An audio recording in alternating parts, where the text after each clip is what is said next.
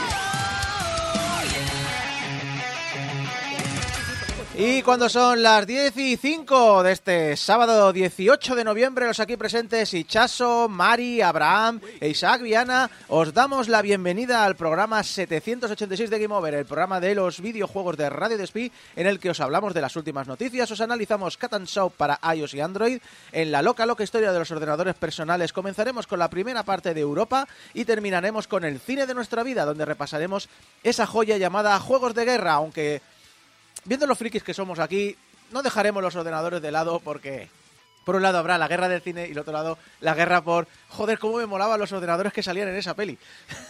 y todo lo que salía por ahí.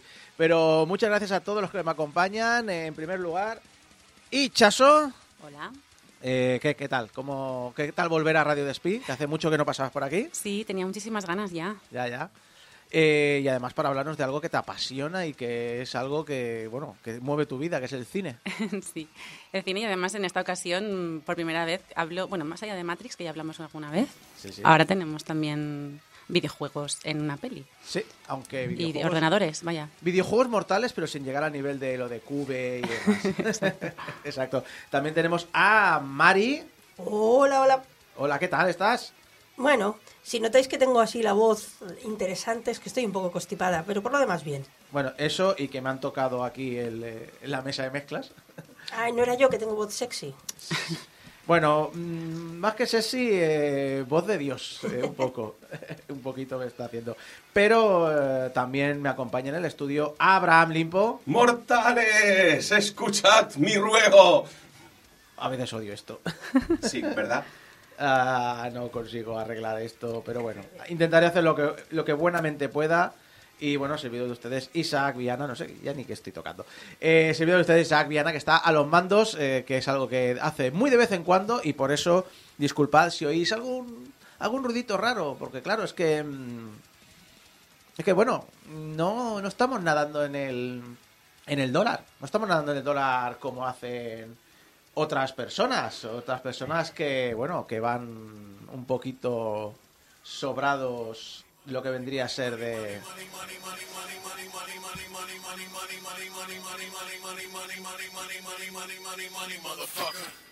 Hablamos de esa red social que lo está petando. ¿MySpace? Eh, sí, casi, casi. ¿20? Eh, no quiero. A ver, lo está petando. Lo está petando. No, no está petando como podríais pensar después de lo que ha ocurrido anteayer con Melón Mustio. Está, está petándolo porque ¿sabéis qué red social vale un pastizal? ¿Sabéis qué red social conocéis todos y que además es posible que tengáis alguna cuenta en ella, aunque no lo uséis desde hace años? ¿Facebook? Google Eh, Plus. Casi, casi. Eh, estamos hablando de esa red social llamada Fortnite. ¿Fortnite? Fortnite. ¿Fortnite? Fortnite. Fortnite. Yo, bueno, yo la llamo red social. Eh, básicamente porque es, cierto que, que la gente se conecta allí, que hace mucha vida social, que se conecta para hablar, no es tanto para jugar y tal. El asunto es que, a ver, la valoración no es de Fortnite, en eso lo estoy vacilando. Eh, pero obviamente Fortnite es un valor muy alto dentro de esta valoración que es la de Epic, la de Epic Games, que recientemente ha sido valorada en 17.300 millones de dólares. También hay que decir una cosa. Con, las empresas de accionariado público es un poquito más fácil, porque básicamente creo que es multiplicar el número de stocks que hay en acciones que hay en el mercado por el valor de ellas y más o menos te sale el valor aproximado de la compañía. Esto es una empresa de accionariado privado, así que también tienes que confiar un poquito en las cuentas que te van soltando. Pero, claro, eh, viene un poquito a colación de que Sony recientemente ha hecho una inversión de 250 millones en Epic y que la ronda de financiación que han hecho recientemente, que han finalizado recientemente, han sumado otros 1.800 millones de dólares a sus arcas. Eh, por cierto, me han recordado, no es red social, Roberto Pérez, en el chat me dicen ICQ, la mejor, el mejor programa de mensajería. Pero lo dicho, 17.300 millones está valorado Epic Games. Que puede parecer poco comparado con la anormalidad, porque es una anormalidad bárbara lo que, se ha, lo que ha pagado Microsoft por Activision Blizzard. Pero siempre insisto, cuando hablamos de estas cifras, de que esa cifra es un poco... Eh, se tergiversa un poco el valor realmente del mercado del videojuego, porque eh, 17.300 millones que está valorado Epic son alrededor de la mitad de lo que factura la industria del videojuego en PC en un año en todo el mundo. O una tercera parte de lo que factura la industria de juegos para consola también en un año de forma global. Es decir, es un valor muy elevado. Muy, muy, muy elevado. No, no intentemos compararlo con el de Activision Blizzard, que insisto, es un valor tergiversado que está haciendo que muchas de estas adquisiciones que se están poniendo de moda en los últimos años queden como desviadas. Es decir, hace poco Robio Sega compró a Robio por 700 millones, que es una buena cifra, pero parece ridícula al lado de las cifras que se están moviendo en el mercado del videojuego a veces. Y eh, a todo esto hay que sumarle este esta subida de valor que tiene Fortnite. Es que el pasado 4 de noviembre, que creo que no sé si fue el día que empezamos temporada, eh, se hizo el, eh, el Fortnite OG, un retorno a la isla original del juego. Y digamos que la gente tenía ganicas, ¿eh? Arrasaron. Pero vamos, como que se convirtió en el día de juego que más grande desde que lanzaron el título. Casi 45 millones de jugadores se conectaron ese día. O sea, es decir, haceros una idea, eso es, si no recuerdo mal, mal más que la población de España.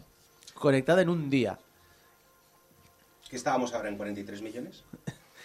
Pues por ahí. Acerca- eh, perdón, una Sí. cosa de edad. Acercaos mucho al micro, ya sabéis cómo va esto. que no sois nuevos en Radio Despí. Sí, claro. Ahora, ahora, ahora ha mejorado. Eh, lo dicho, 40 casi 45 millones de jugadores que se conectaron y sumaron en esas 24 horas un total de 102 millones de horas de juego. Así que cuando digo que es una red social, lo digo por algo. Aunque no sea por tanto por ganar la partida, que también está guay. Pero es- ese es un poco lo que está haciendo ahora el mercado, ¿no? De convertirlo todo en juego como servicio. ¿Por qué? Porque la gente se conecta para hablar con los amigos y pasarse el juego lo de menos. Sí, pero eso tiene el problema de que todo el mundo cree que tenemos que tener...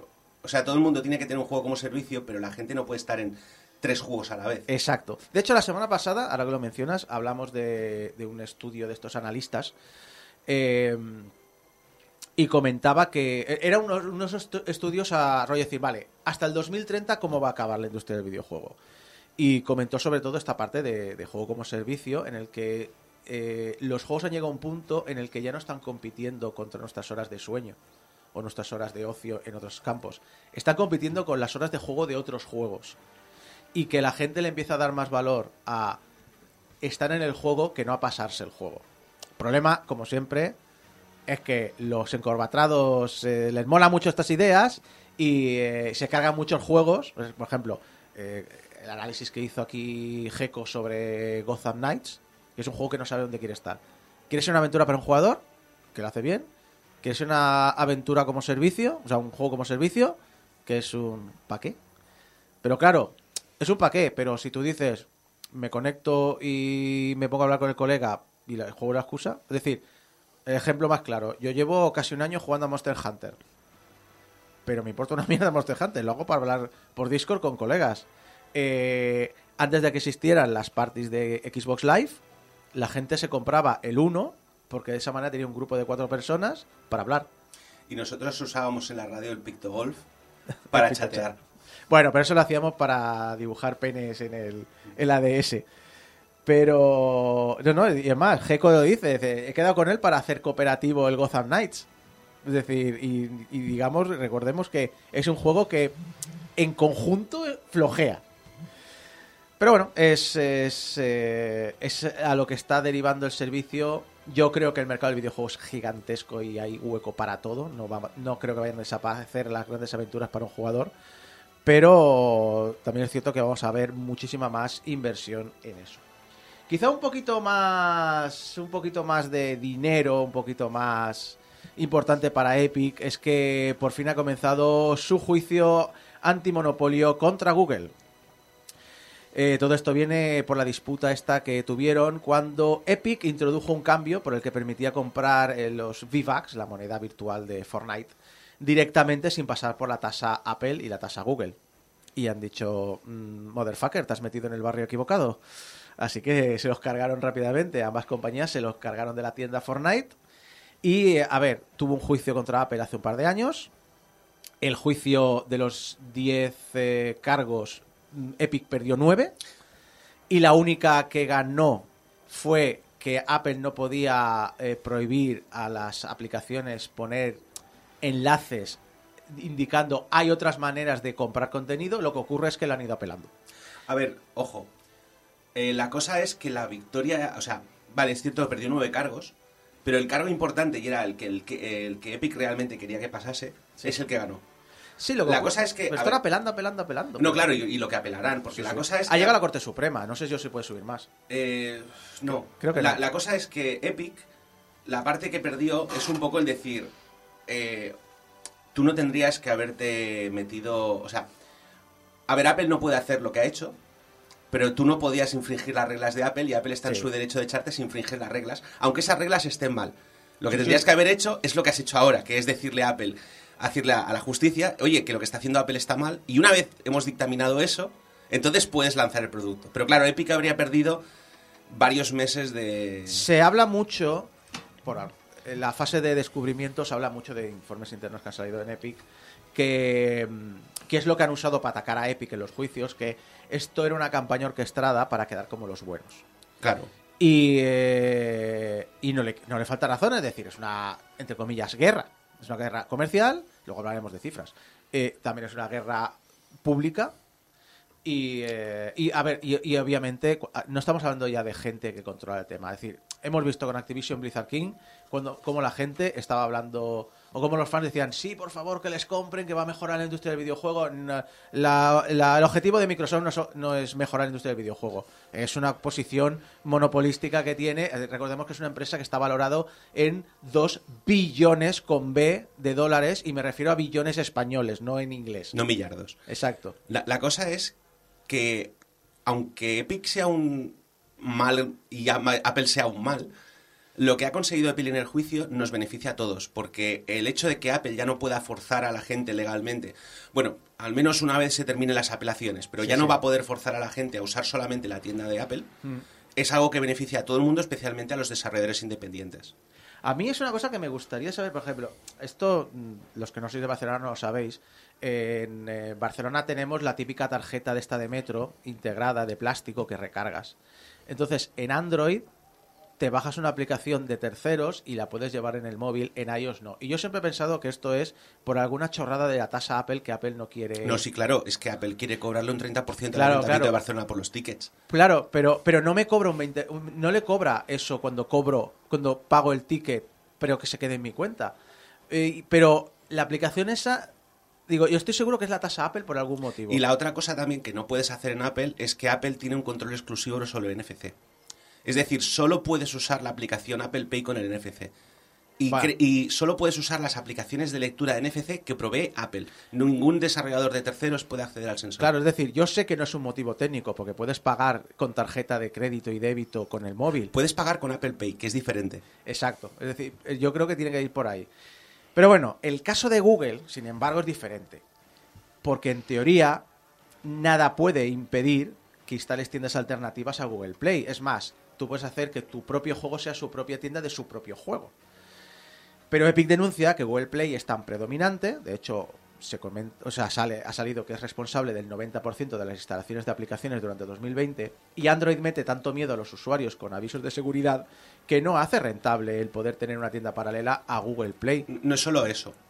El otro problema es que Google, al igual que hizo Microsoft en el pasado, tiene tratos con los carriers, con los eh, proveedores de servicios de telefonía, que en Estados aquí en España han perdido mucho poder por el tema de que las, de las leyes antimonopolio. Pero en Estados Unidos están un poco como estábamos nosotros, nosotros hace unos 10 años, que si te comprabas un móvil de Telefónica, solo te servía en Telefónica y tenía aplicaciones de Telefónica, que normalmente pactaba con otros desarrolladores, o sea, con, con terceros, qué aplicaciones ponía. En Estados Unidos sigue pasando eso. Y claro, una de las cosas que intentaba Epic es decirles a esta gente, oye, AT&T, ATT, perdón, eh, ¿por qué no metes la tienda Fortnite por defecto en tu móvil? Porque nos va a beneficiar Sí, a los dos. A ver, llegaremos a eso porque el repaso no es por temas, es por un poquito por la evolución que ha ido el juicio. Vale, perdón. Y- Eh, pero es que, es que me parecía Sí, sí, no, importante no, que no, no, no, es, es, que no es- es... que es que esto ha pasado en Corea. Y hablaremos. Claro, es que la cosa es esa, que no es el de- la denuncia no es porque dé miedo, es Sí. porque Google está bloqueando activamente los intentos Sí, sí, de meter no, esa, no, y, es lo que, y es lo que he dicho. Básicamente es un... Epic está diciendo a Google, vosotros decís que estáis en un entorno libre, pero vosotros monopolizáis y ponéis barreras para que eso sea mentira, y tener un, un monopolio. Google, en respuesta, dice que el 30% de Google Play... Ahora vamos a hablar de las comisiones que cobran las tiendas. Porque sí, porque volvemos a hablar de... Money. Money, money, money, money, money, money, money. Curiosidad, este era el tema de entrada de Shane McMahon, el hijo de Vince McMahon en la WWE. Eh, hablando de dinero. Aunque me hace gracia porque Shane McMahon era más conocido por estar como una puta cabra y tirarse desde 15 metros de alto a, una- un conjunto de, de mesas. Que no por el dinero, pero bueno. Eh, lo dicho, eh, Google defiende que el 30% que cobra Google Play no es una comisión de monopolio, sino una comisión de mercado y que se puede ver en otras tiendas donde también está Epic, como en la tienda de Nintendo, la de Xbox o en Steam. Entonces, el director de la Epic Games Store ha replicado que eh, el 30% de Valve, eh, de Steam, viene de lo que se cobraba en las tiendas físicas cuando la tienda em, la montaron, cuando montaron Valve. Pero dijeron Valve, que lleva.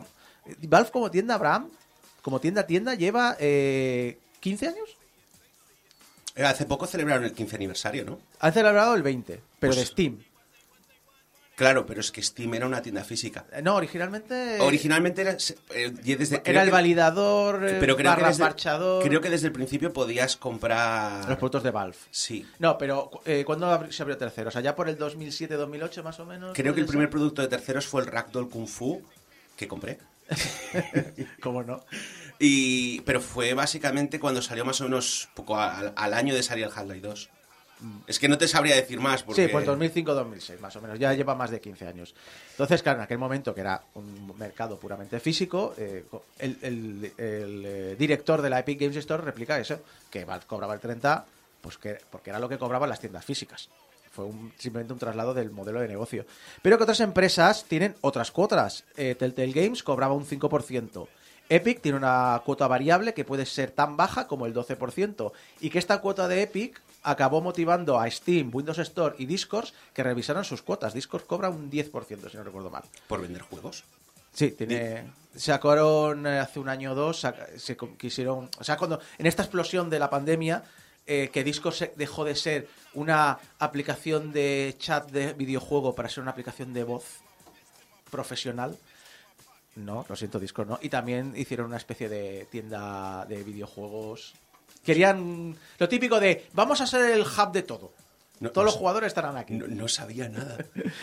Un testigo, Benjamin Simon, de la empresa eh, Down Dog, eh, comenta que él tiene una aplicación de estas de, de yoga y que él cobra pues unos 60, si estás en la Google Play, cobra unos 60 dólares al año o unos 10 dólares al mes para que lo uses. Pero si vas a su web, en vez de cobrarte 60, te cobra 40, o en vez de cobrarte 10, te cobra 8. Cuando Google Play le obligó a quitar el botón de su app eh, que permitía pagar a su... En vez de... Decir, te bajas la app y aquí tienes un botón para ir a mi web y pagar allí. Eh, Google vino y dijo, no, estás incumpliendo el contrato, obviamente, tienes que quitar el botón. Pues dice que un 28% de los usuarios, casi un tercio, dejaron de pagar por ninguna de, de ambas vías. Rollo, ya no es un, no pasa nada, eh, ha subido el precio pero lo pago aquí. O no pasa nada, yo sé que puedo ir a... la-". No, es un, pues ya no voy a pagar. Al final, ya digo, se están peleando por la tienda de, básicamente, la guerra de las tiendas. Y una de las contiendas que ha salido es una antigua filtración de documentos donde se daba a entender que Google tenía una política de o soborno o bloqueo a ciertas empresas. Empresas que tenían, pues lo dicho, capacidad de hacer daño a Google. Eh, si abrían sus propias tiendas. Presuntamente se pagaron, presuntamente, insisto, porque estos son documentos filtrados y nunca se ha llegado a nada, pero presuntamente se han pagado millones de dólares a empresas como Nintendo o Ubisoft, o casos más concretos, donde se dice que Google pagó a Activision 360 millones de dólares, o a Riot unos 30 millones de dólares por no abrir sus propias tiendas en eh, Android. Activision en su día negó que Google les hubiera coaccionado, presionado o solicitado para que no compitiesen contra Google Play. Por eso digo que, como esto no ha llegado a ninguna parte, mm, están estos documentos filtrados. mm, No, no sabemos si Activision quiere quedar bien con Google o si está diciendo la verdad aquí. También hay que decir que es Bobby Kotick y de Bobby no me fío nada. Pero bueno, y, eh, pero al parecer sí que hubo una negociación con la propia Epic. Se negoció darle a Epic 147 millones de dólares. Y volvemos a hablar de dinero. ¿Por qué Google dice, oye, si te quedas en Google Play, te voy a estar invirtiendo en los próximos años 147 millones de dólares? Bueno, un documento interno de Google justificaba esta inversión porque según la compañía, la pérdida de Fortnite en Google Play podría costar a la compañía entre 130 y 250 millones de dólares en microtransacciones. Pero ojo, esto es la pérdida directa por las microtransacciones. A la larga se calcula que dejarían de ingresar entre 550 y 3.600 millones de dólares si la ausencia de Fortnite se contagiaba a otras apps populares. Este trato, ojo, al parecer no llegó a, ningún, puesto y al final no lo aceptaron. Hablando de dinero, ya sé que no es directamente relacionado con la parte de los videojuegos, pero durante este juicio, una de las cosas que ha salido es cuánto le, cuánto le paga Google a Apple por hacer que Safari tenga el buscador de Google por defecto. Y es un 30% de los beneficios de la búsqueda. La mayor parte de otros navegadores les pagan un 10%. Y, y básicamente eso era un- una cosa que estaba tachada y que no se podía decir durante el juicio, pero a uno de los testigos se les escapó y están todos echando humo porque, claro, ahora todo el mundo va a querer negociar un corte más grande. Madre, madre Pero es básicamente a los niveles que llega Google para mantener su monopolio. Sí. Que son y- legales, pero... Y no sé, no está aquí indicado. Es- hay una cosa que no lo ha indicado, es que hay... Android hace muchos informes internos, básicamente, de cómo se sostiene el, el, el negocio, cómo se sostiene el, eh, la conversión de usuarios. Y hay una cosa que realmente les preocupa y es que a percepción pública el público percibe eh, el ecosistema Apple como más seguro que el de, el de Google Android. Que es algo que la propia Apple, obviamente, hace guerra comercial en sus anuncios para decir, eh, Android no es fiable, eh, Apple sí. Entonces, eh, y el- también había un informe interno del- de uno de los directivos de la sección de Android en el que decía que entre un 4 y un 10% de usuarios de Android se pasa a iOS en, en- en un año. Lo cual me parece un número excesivamente elevado, pero bueno. Pero quieras que no, es una guerra que tiene Google de estar siempre presente en su casa y en la casa del enemigo. Yo, yo creo que a lo mejor se habla de la- esas cifras solo se aplican a Estados Unidos o a países muy Podría ser, porque además eh, eh, aquí hablamos de Apple, pero la imagen que tiene Apple en Estados Unidos es única y especial y es de allí. Es Y decir, una, no cosa la podemos que, trasladar una aquí. cosa que tienes que tener en cuenta, por ejemplo, es que en los institutos hay una guerra por el iMessage. La aplicación Sí, de mensajería. Que es algo que yo no entiendo. ¿eh? Porque nosotros no usamos eso, pero allí se usa prácticamente en exclusiva. Y claro, la cosa es que si tú envías un SMS desde un dispositivo Sí. Android, te aparece de un color diferente y no puedes aplicar formatos. Entonces, básicamente hay mucha presión en el Insti Sí. para que te compres un Apple. Y entonces la cosa es que en Estados Unidos, si tienes un Android es porque no tienes pasta. Pero- Mientras que en el resto sí. del mundo es una cuestión de, filosofía, de preferencia. Claro, y- es decir, a- aquí lo hemos tenido. Tú prefieres Telegram, yo prefiero WhatsApp, pero tenemos alternativas gratuitas a la mensajería. O gratuitas entre comillas, sabemos que somos el producto. Pero, eh, curiosamente, hay esta guerra comercial que a mí se me escapa, la del iMessage, no la entiendo, pero oye, vuelvo a decir, la imagen de Apple en Estados Unidos no la podemos trasladar a Europa porque es un entorno y una filosofía y una cultura completamente diferentes, así que... eh, Último comentario de mierda. El otro día le, traté de explicar a un americano lo que era un SMS, porque no entienden el concepto. Para ellos es message. Oh, oh, oh, es- los SMS son de pobres. No, es que simplemente nunca, o sea, desde la época, eh, desde que hay smartphones allí, no hay SMS, son messages. Entonces, claro, tienen su aplicación de mensajería en Android, su aplicación de mensajería en Apple, Y ya está. y no, o sea, y no entienden que se están enviando SMS. Vamos a seguir hablando de lo que vendría a ser mensajes, mensajes que se envían entre, entre empresarios, entre gente tocha, entre gente de poder. Porque, bueno, sí, voy a poner el tema, el tema de la Wishop, porque vamos de tiendas. Eh, al parecer, la firma china OnePlus necesitaba el permiso de Google para preinstalar Fortnite en sus teléfonos, que esto es lo que querías comentar antes. Google les denegó la petición. El vicepresidente de Relaciones de la plataforma Android, James Colotaurus, confirmó que recibieron esta petición y que les dijeron que la única alternativa de si querían hacerlo era renunciar a su reparto de ingresos Premier. Es un poco diferente de lo que yo decía, porque esto es a nivel de... eh, OnePlus lo que quería hacerlo era meterlo a nivel de ROM global, Sí. mientras que el carrier es una cosa diferente, es a un nivel superior. Y se supone que tú puedes borrar... La diferencia es que tú puedes borrar las, las aplicaciones de un carrier, pero no puedes borrar las aplicaciones del sistema. Y lo del Premiere básicamente es que Android tiene un programa especial en el que tú tienes como acceso privilegiado al código fuente, compilaciones, eh, etc., si estás allí. Pero claro, tienes que cumplir ciertas condiciones. La tienda Android tiene que estar preferentemente, no puedes instalar aplicaciones sin permiso. Ay, ay. Yo te hago un favor, tú me haces un favor. Y, y es la razón por la cual eh, Amazon no usa Android en sus tablets. Hombre, no, le, le interesa. De hecho, Amazon. A ver, yo recuerdo cuando salió el Fire, que le estaba dando como una importancia, ¿no? Como convertirse en una nueva especie de nueva Android. No sé si lo ha logrado, porque me parece que la parte de apps la ha dejado ya abandonada, pero no deja de ser también un proveedor de servicios, porque con la música, con el vídeo, con los libros, con el Kindle, sigue teniendo un peso importante para poder sostenerse sin eh, Google. La cosa es que originalmente si el Fire hubiera traído la tienda, o sea, si hubiera ido con Android, creo que tendría que haberle pagado un porcentaje de todas las vendas que se hicieran dentro del Fire a Google. Y eso Jeff Bezos no. No, no, ya era mucha pasta. El señor cabeza polla no. El señor cohete polla tampoco. Google también expresó a Samsung su preocupación de que en algunos dispositivos de la empresa coreana se permitiese instalar Fortnite sin aparecer un aviso de que la app provenía de fuentes desconocidas. Eh, Google tiene mucha, o sea, los programas Premier de Google, una de las cosas que te dicen es que no puedes alterar ciertas partes del sistema operativo y Samsung siempre se lo ha pasado a la torera. Lo que pasa es que Google más o menos se lo deja hacer porque si Samsung se va, Google se queda sin la alternativa a los procesadores, sin un 30% de la cuota de mercado, etc. Geco, Geco, no seas racista. ¿Por qué todos los nombres de directivos que se dicen en este programa parecen inventados? Eh, Geco, por favor, compórtate en el chat. Pero sí, hay mucho dinero en este, en este programa. En el chat, eh, recordad que podéis hablarnos en directo. Hoy estoy un poquito más estresado porque normalmente puedo atenderlo mientras estoy en, la, en el estudio. Hoy estoy encima en la mesa, así que estoy eh, os, os leo, pero os leo con retardo. Y sin retardo, o sea, y sin Con leeros también, retardo lo con retardo siempre. siempre. El retardo lo traigo de casa. El asunto es que eh, en el caso de Apple fue relativamente rápido. El caso de Google, bueno, Games- GamesIndustry.biz lo ha comentado entre varios consultores legales y no está claro cómo se puede poner el juicio porque unos lo ven muy claro a favor de Google, otros lo ven muy claros a favor de Epic, otros no saben cómo posicionarse. Para comenzar, esto es un juicio, como suele pasar en Estados Unidos, un juicio conjurado.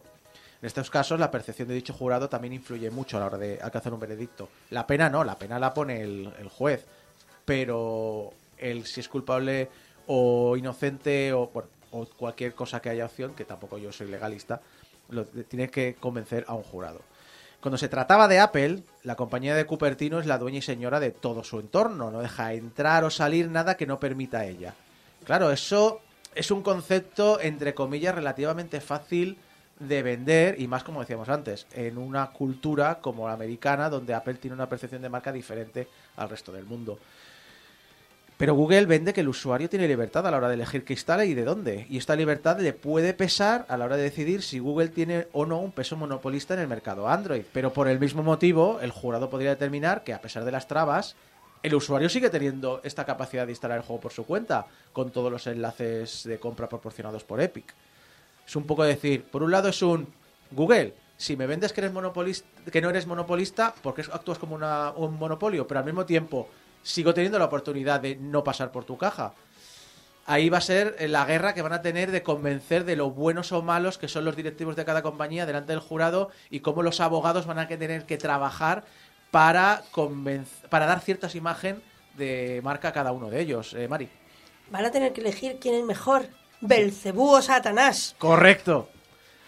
Para- como, para, como conclusión final, ya no digo nada más después de esto, lo siento por la turra, pero es que he seguido el tema de cerca. La, si, esto, es- si esto ocurriera en la Unión Europea, el resultado sería muy diferente, porque aquí ya tenemos precedentes, como por ejemplo lo que pasa constantemente con Microsoft, de no, si damos libertad para instalar el navegador y luego te pone un montón de trabas, cada vez más, para cambiar de navegador. De hecho, esta semana ha salido una noticia de un montón de cosas que van a cambiar por la, comuni- por la Unión Europea. Y, y la cosa es que en Estados Unidos esto pasa porque dicen eh, que, la, que lo que, o sea, que en principio si puedes instalarlo ya es suficiente, pero en la Unión Europea el, el decirlo no basta.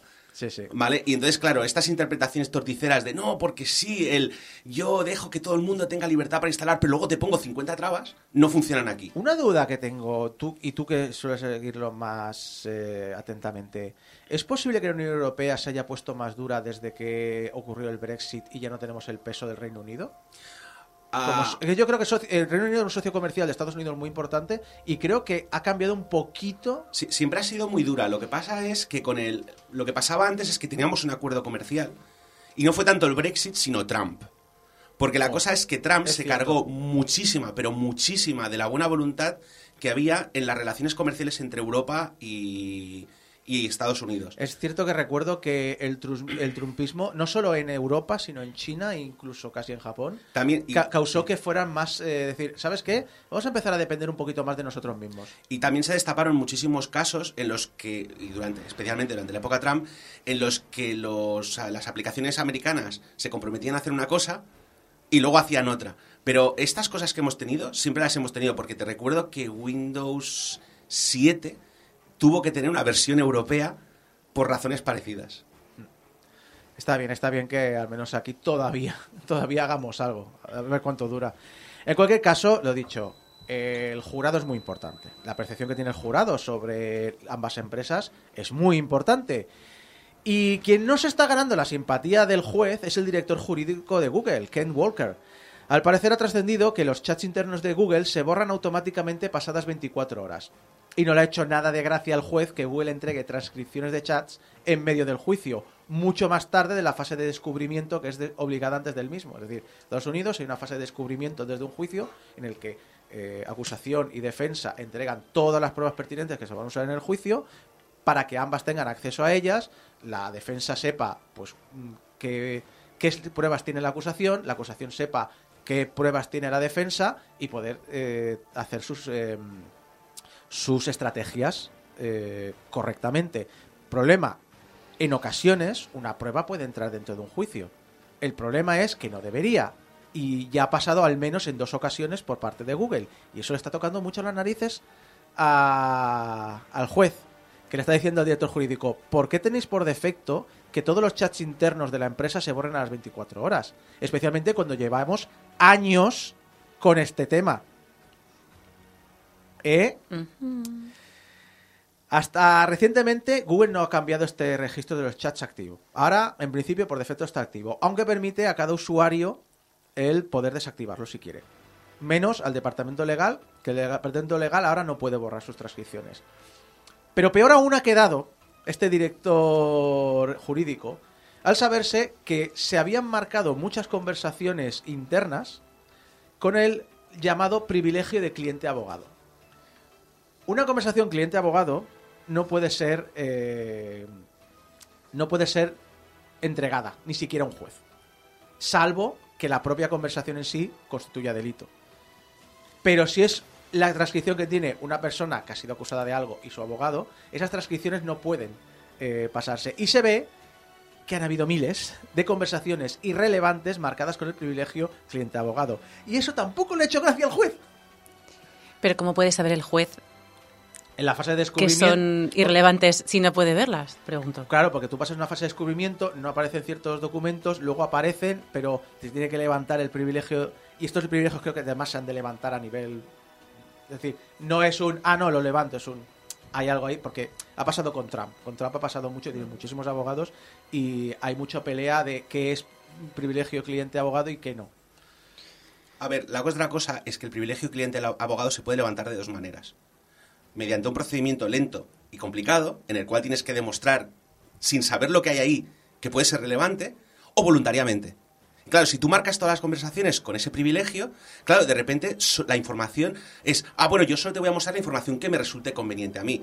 Y claro, el juez, al ver esto, que es en plan de, ah, no, que casualmente hemos levantado esta conversación privilegiada para que veas que, claro, la primera vez vale, la segunda vez dice, hostia, a ver si es que estáis usando esto de manera mal. Claro. Y te recuerdo que está delante de un jurado. Ya. Así que, eh, por lo que he estado leyendo, la sensación que me da es que el abogado de Epic un poquito se lo está gozando. Google no está quedando muy... No quiere decir que vaya a, gan- que vaya a ganar Epic. Pero por ahora Google no se está ganando el, el, eh, el beneplácito ni del jurado y mucho menos del juez. El juicio, eso sí, prosigue. Este lunes continúa. eh, a ver en qué acaba esto. Y eh, bueno, eh, en la siguiente noticia, Mari. Bueno, yo iba a empezar con este tema. Sony, Sega. Porque es una noticia de Sega, pero realmente vamos a ser serios. Vamos a ser serios. Muy serios.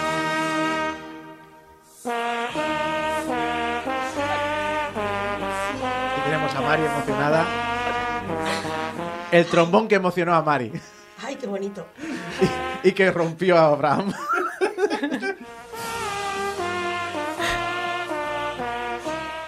La sindicalización en el sector del videojuego sigue adelante, en especial en Estados Unidos, pero sin embargo, a pesar de las buenas palabras públicas que tienen Nintendo y Microsoft al respecto, ah, que me las creo yo por el forro de los huevos, Nintendo y, y Microsoft, pero bueno, Sega no parece estar en ello. Tras la sindicalización aprobada dentro de Sega en Estados Unidos a principios de año, Sega ha respondido con una no renovación de trabajadores temporales el próximo febrero y recolocar sus funciones a Europa y Japón. Peor aún, este anuncio ni siquiera se le hizo al sindicato, sino se hizo en privado a los trabajadores. Que creo que no es muy legal. No estoy muy seguro cómo va la ley allí de sindicalización, Es lo que pero te iba a decir. Aquí sería muy ilegal. Allí Sí, sí. no lo sé. al parecer esta medida afecta a no menos de 80 trabajadores que están sindicados en Sega. Yo lo que digo es, han dicho, ¿sabéis qué? Si os sindicáis, nos vamos a llevar vuestros puestos de trabajo a Europa y Japón. No estoy seguro, yo, pero yo diría que en Japón se cobra más y en Europa tenemos mejores leyes laborales. Es decir, esto es por puro desprecio, por puro despecho. Ah, algún día de estos tendremos que meter en las noticias o hacer un reportaje especial sobre las terribles condiciones de los trabajadores temporales en Nintendo. Porque se dice mucho de los despidos de los demás y Nintendo suele salir bien parada. Sí, a ver, el, eh, es que es lo que dices tú. La semana pasada lo comentamos. Eh, Nintendo América, Doug Bowser, en concreto, Bowser de Bowser. Nintendo, Bowser. dijo, en Nintendo en América nos comprometemos mucho en que la gente, los trabajadores sean felices y que trabajen muy bien y que estén muy contentos y por eso nadie ha querido sindicarse. Eso sí, si en el futuro quieren sindicalizarse, nosotros no vamos a impedirlo. Eh, no pasa nada. ¿Qué contrarresta con todas las noticias de tratos horribles que tienen los trabajadores de Nintendo América, en especial, como dices tú, los trabajadores temporales que tienen horas extras obligadas, no tienen eh, el, el dinero este de las horas extras, cobran menos, eh, no tienen los beneficios de empleado de Nintendo, etcétera, etcétera, etcétera. Que te llama Bowser, que te conocemos Bowser, que eres Bowser. Sí, que gen- generalmente se les trata como a ciudadanos de segunda, no tienen acceso ni a la cafetería. Pues ya lo sabéis, Bowser, que los cupalingos quieren también tomar café.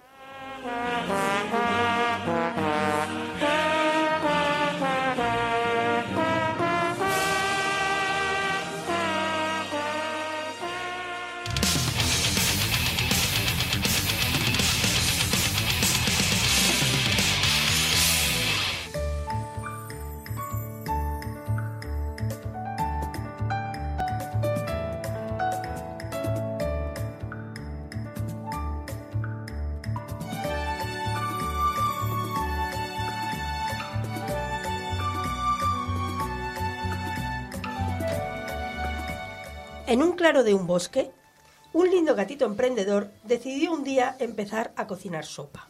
¿Sopa? ¿Por qué sopa? ¿Por qué sopa? Bueno, ¿por qué no sopa? La sopa le gusta a todo el mundo. Me, me- perdona, me ha gustado mucho la respuesta. Menos a Mafalda. Sí. Pero porque la sopa de Mafalda era una metáfora de cosas que ahora no tocan porque estamos a otra cosa. Porque capitalismo. Exacto. Pronto el negocio del gatito despegó y pudo empezar a contratar a otros gatitos y a conseguir mejores ingredientes y así su imperio culinario no hizo más que crecer y crecer y crecer. Capitalismo. Capitalismo cookie, sí, como Sí, sí. muchos juegos de estos. Eh, el juego Cats and Soup va básicamente de eso. Gatos y sopa. No, no miente, no engaña, no hay trampa, no hay artificio.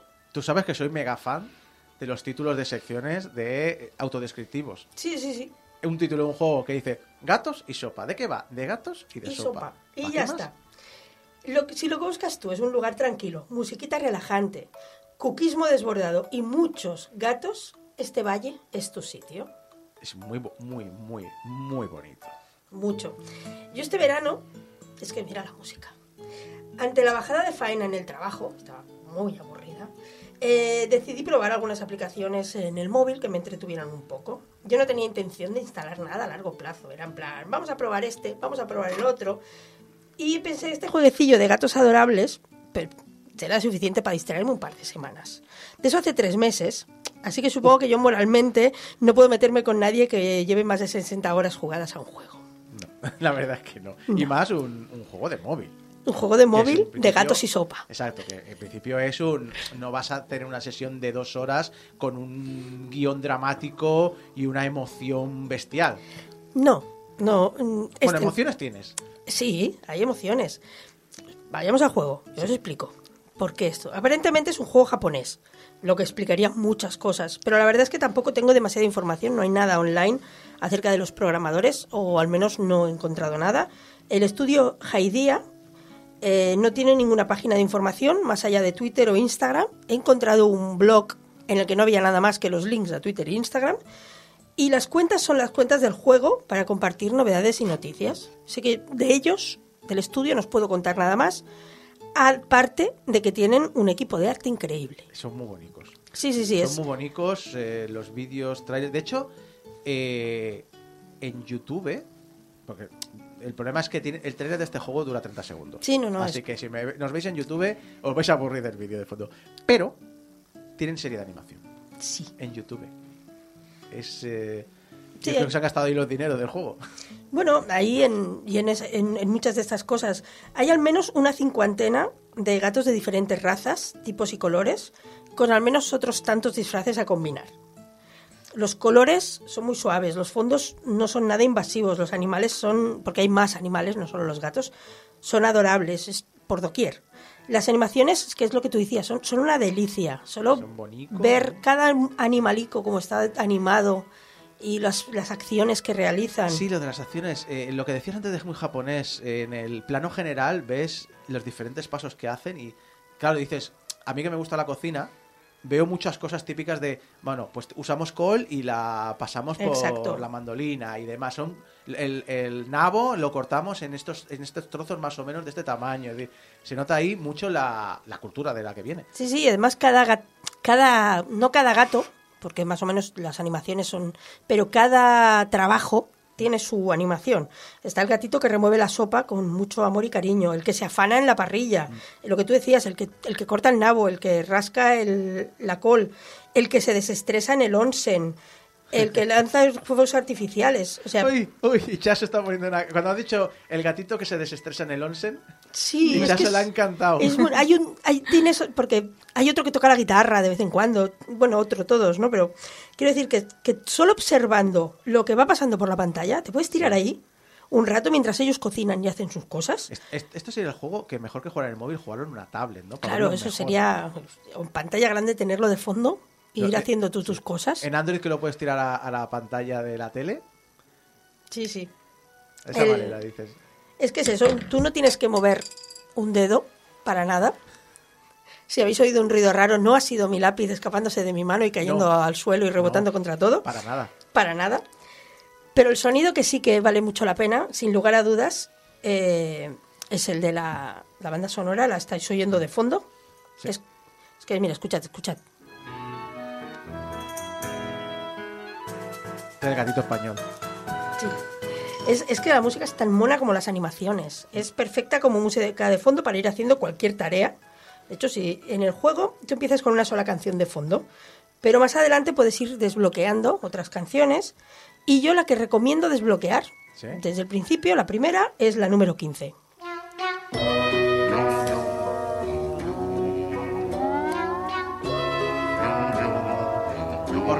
Os recomiendo que veáis el directo de YouTube y ver el, eh, playback. Miau, miau, miau. Miau, miau, miau. Miau, miau, miau, miau. Es adorable. O sea, solo por esto ya vale la pena todo el juego. O sea, quien haya compuesto esta canción se ha pasado la pantalla final de la vida y tiene ganado el cielo. Pero es que no es solo la música. Los sonidos de cada actividad es el blub, blub, blub de la sopita, cuando rascan la col, cuando están cortando. eh, todo, todo es- los movidos de los gatitos, si les llamas la atención, lo- los ruidos de la lluvia. Es ASMR en estado puro. O sea, los demás son tonterías. Es que es relax, relax, total. Sobre la mecánica, a ver, en fin, el juego no puede ser más fácil. También por eso le dedico yo horas, porque no requiere ningún tipo de habilidad ni de estrés. Tú empiezas con un gato y a medida que vendes platos y acumulas oro, pues puedes ir ampliando tu plantilla y en lugar de trabajo a, a base de comprar instalaciones. Es decir, las ganancias se reinvierten en el negocio para que este crezca. O sea, no es, no es una sociedad anónima, es una cooperativa. Exacto. Es una cooperativa de gatitos que hacen sopa. Algunas de estas instalaciones pueden ser nuevos centros de trabajo como cortar zanahorias, rábanos, exprimir limones, rayar las coles, machacar grano. Y con cada una de estas te aparecerá un nuevo gato para que pueda trabajar en ese puesto.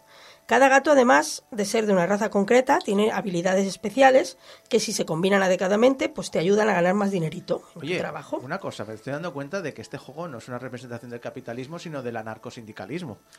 Podría ser. Pues igual por eso me gusta.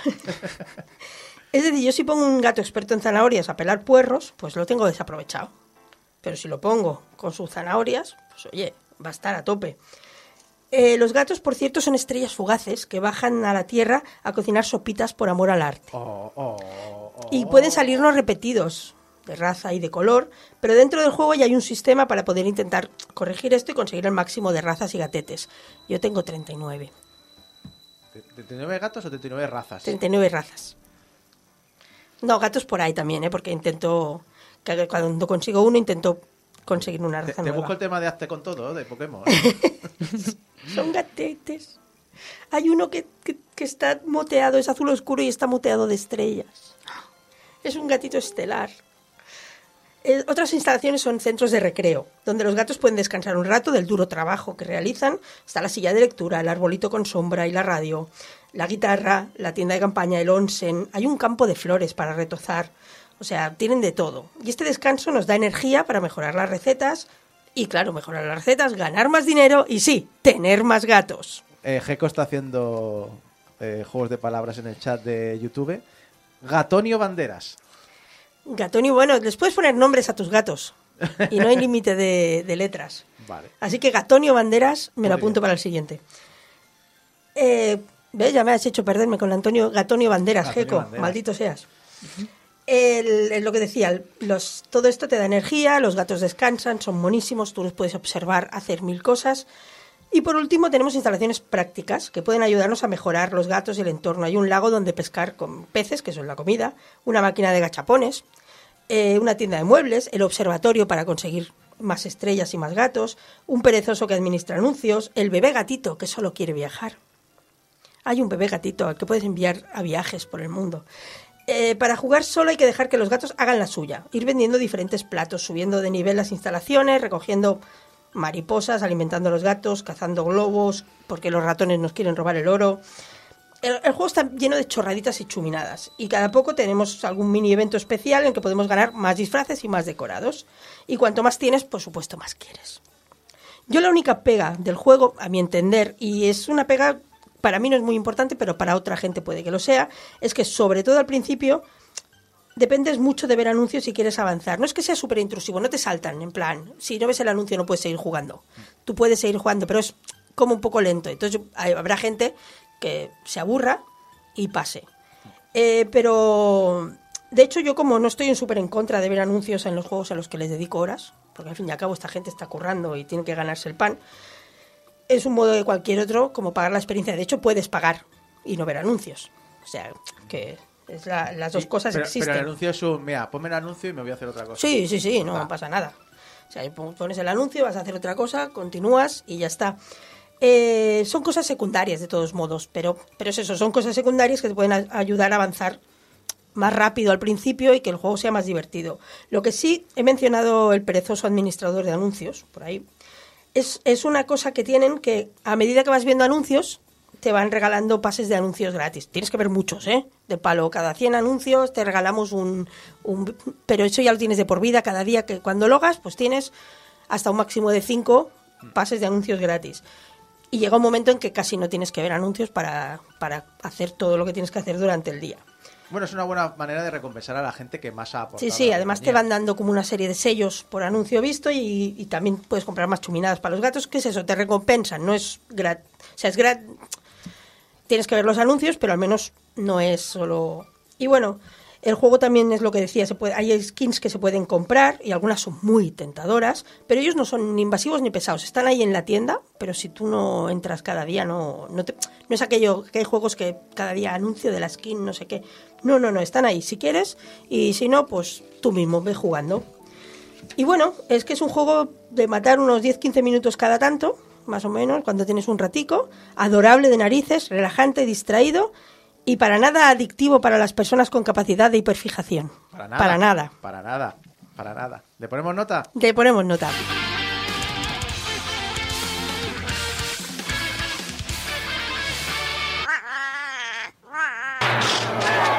Noches, fanáticos de la acción. Bienvenidos al gran duelo entre dos de las estrellas. ¡Corta el rollo, gusano! Aquí solo hay una estrella y no es otra que mi pupilo Sonic. Nadie se mueve como él. ¡Ah! Mucho ruido y pocos knuckles. Ese es mi campeón, Knuckles el trepador. Esta que se sube por las paredes. Creo que quieren pasar a la acción.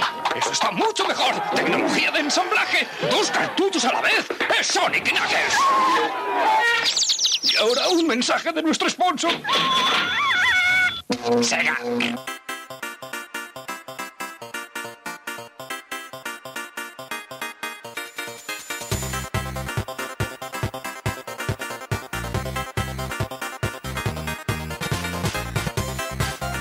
La loca, loca historia de los ordenadores personales, ya sabéis, una de mis grandes pasiones, la microinformática y toda la historia e industria que hay detrás. Pero antes, antes de empezar, señor Cine, por favor, pase por aquí, porque Hola, amigos. hoy volvemos en directo en Radio Despí. Comienza de nuevo una nueva temporada del mejor programa de cine del mundo mundial, el octavo pasajero. Ay, mío, qué bien. Eh, ¿De qué hoy? Uh, Mira, piénseselo y hacia el final del programa lo hablamos, ¿vale? preguntas, vale, vale. Pues nada, ahora no vamos a hablar de cine, hablaremos de aquí a media hora con Ichaso y de aquí a una hora con el octavo pasajero, pero ahora vamos a hablar de algo, de algo que ha inspirado mucho al cine, que es la microinformática. Pero hay que decir que eh, siempre es un poquito difícil hablar de la revolución informática en Europa. Porque básicamente somos eh, un continente bastante dividido en países. Y con bandos diferentes y con niveles de vida muy dispares. Con lo que conseguir información es complicado y no siempre eh, es, ha habido un interés real en documentar esta industria. Así que, al igual que pasa muchas veces, hay una cierta centralización de la historia en un país. Y este país es el Reino Unido. Eh, hay uno de los puntos... eh, a ver, el Reino Unido hay que reconocerlo, es uno de los puntos de entrada de los ordenadores a un país que además ya de por sí tiene una fuerte tradición industrial en ciencia e ingeniería.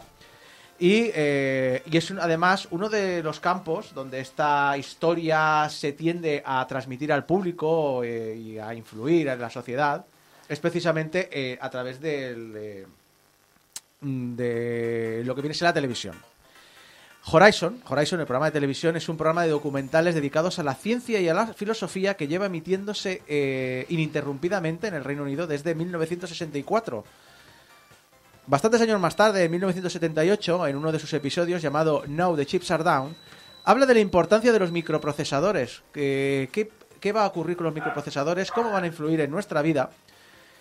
Y eh, además eh, hablar de la influencia que va a tener dentro de la economía del Reino Unido y cómo este país lleva un retraso tecnológico de la carrera eh, sobre los microprocesadores. Algunos expertos citan a este documental, Now the Chips Are Down, como una de las razones en las que tanto el público como el gobierno despiertan un interés especial en los microprocesadores y en las consecuencias que van a tener en su futuro. Esto impulsó a la BBC en 1979 a crear una serie de documentales llamados The Silicon Factor. Esta serie tenía un pequeño problema. La tecnología era muy novedosa. Estamos hablando de finales de los 70, cuando en Estados Unidos aún la informática empezaba a ser un poquito conocida, pero en Europa, en el viejo continente, no tanto.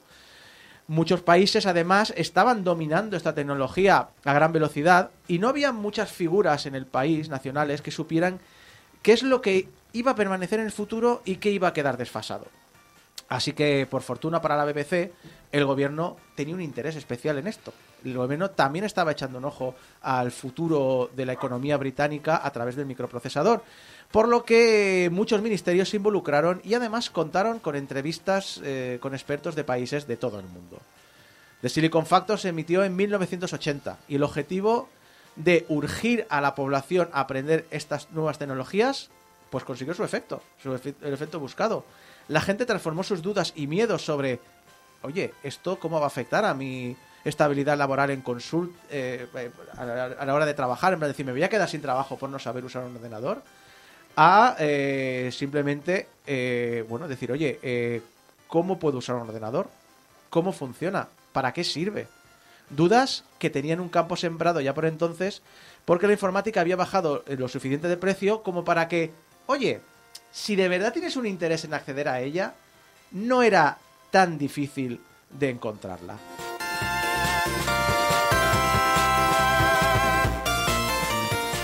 Por fortuna, el interés que tenía la sociedad eh, tendría respuesta. A finales de 1979, la BBC había dispuesto crear una serie para aprender a usar ordenadores entre la población.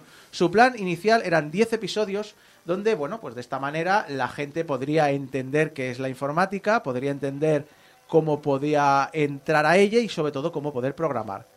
Esto, sin embargo, este plan original acabaría convirtiéndose en algo mucho más grande y ambicioso. El gobierno quiere inculcar la informática entre la población. Comienza a haber un miedo sobre la incultura digital y la BBC tiene acceso a la ayuda del gobierno para colaborar en este programa. De una serie de televisión se convierte en un proyecto educativo mucho más grande, con material impreso, software y cursos a distancia disponible. La serie de televisión, en vez de enseñar a programar, que es algo que una parte de audiencia muy técnica quiere, deciden que será más positivo ir a una audiencia más generalista. Esta audiencia generalista es más heterogénea, tanto en sexo como en capacidad adquisitiva y de edad, y necesitan algo que pueda ser común para todo el mundo. Un microordenador con el que todo el mundo pueda aprender en conjunto y sin problemas. De ahí nace el BBC Micro, aunque eso ya os lo contaré en, otro, en otra sección, el origen de este ordenador. Todo esto, todo este plan eh, multinivel de educación a través de la televisión como una forma de introducción y que la gente se pueda seguir especializando a través de cursos de software especializado, un ordenador personal eh, común para todo el mundo, conforma el BBC Computer Literacy Project. Un proyecto multinivel donde toda la población pueda aprender la importancia de la informática en el futuro de la sociedad e introducirse más o menos técnicamente según su interés. Los que quieran aprender en general qué es un ordenador y qué se hace con él, televisión. Si quieren algo más práctico, se pueden comprar uno y trabajar con él. Si quieren dominarlo de verdad, los cursos, el software, la documentación disponible, la- hasta el apoyo por telefónico les ayuda a aprender a cómo sacar el máximo partido a la informática. Y vaya si tiene éxito. The Computer Program comienza a emitirse en marzo de 1982 con un gran interés de éxito y de audiencia. La BBC intenta que sea de interés general y los estudios de audiencia lo demuestran, con mitad y mitad entre jóvenes y mayores, entre hombres y mujeres, y esta primera serie tendrá reemisiones en otros países, incluyendo España, donde se emitió en TV3 bajo el nombre de Connecta al micro, pica la start. Eh, Mari, a ti te suena un montón, ¿verdad? Algo me suena, un montón tampoco, ¿eh? Pero es en el fondo de mi, del córtex, Sí. algo me está diciendo esto, sí, esto estaba. A ver, eh, adelantando futuras secciones. Eh, os sonará un ordenador llamado Dragon. El ordenador Dragon originalmente era un ordenador británico, eh, pero llegó tarde eh, y entonces una empresa española, Eurohard, eh, compró los derechos para traérselo a España junto con una inversión del Ministerio de, de Industria para construir en España y tener un ordenador español.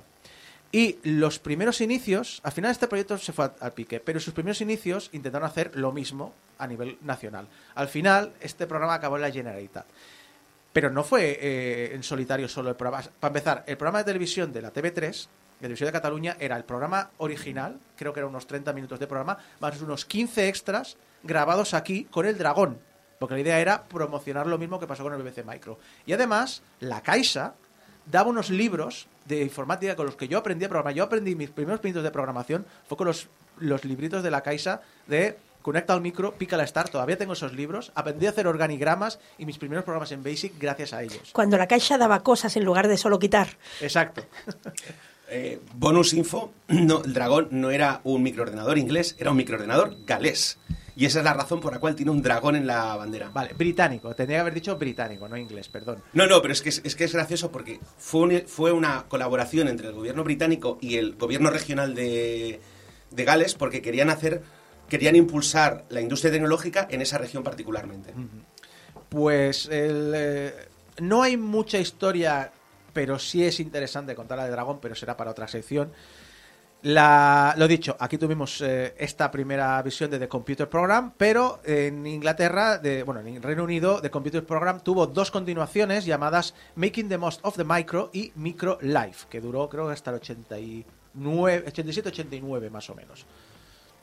Una de las cosas por las cuales el programa tuvo tanto éxito eh, fue porque el gobierno británico y la BBC financiaron muchísimo la compra de ordenadores en las escuelas. No había una Sí. escuela británica que no tuviese un ordenador. Exacto, pero fue un. Fue, lo dicho, es un impulso que viene de los 70 cuando el gobierno británico y la BBC se dan cuenta que el Reino Unido está en déficit tecnológico y siendo, vuelvo a insistir, Inglaterra tiene una enorme tradición en ingeniería y en ciencia y en industria. Pero- Eso es algo que no se podían permitir. pero no tienen la NASA. Eh, no fue una cuestión de tecnología, fue que en Estados Unidos lo que permitió la explosión de la miniaturización de los componentes fue que la NASA compraba el 90% de Pero- toda la producción nacional para, hacerla, para lanzar los cohetes. No deja también ser una forma de que la inversión pública acaba promocionando la innovación eh, privada. Al final, es decir, volvemos a lo de eh, los ricos se hacen ricos porque se llevan la pasta del gobierno. Pero si al menos la población se beneficia de ello, bueno, bienvenido sea. Todo esto, todo esto, todo esto. Bueno, Mari, no vamos a discutir ahora sobre capitalismo. todo esto, todo este proyecto, todo este, toda esta década, todo este objetivo del gobierno por impulsar la informática a la vez del programa de televisión coincide pues con una explosión del mercado informático nacional en el Reino Unido. Existen más o menos una docena de fabricantes y muchas cuentan con varias líneas de ordenadores en paralelo. La informática en el Reino Unido iba a transformar la industria y en parte la economía del país. Pero a lo largo de este repaso europeo que os voy a hacer esta temporada, yo solo, bueno, más bien británico en su mayoría, poca cosa voy a hablar de fuera. Solo voy a centrarme en muy, muy, muy poquitas empresas, las más destacadas, las que muchas de ellas ya conocéis. Y también quiero mencionar eh, algunos ejemplos interesantes. Y obviamente, si hablo del Reino Unido y hablo de industria informática, no puedo empezar con algo que no despierta muchas emociones cuando oímos sonidos como este.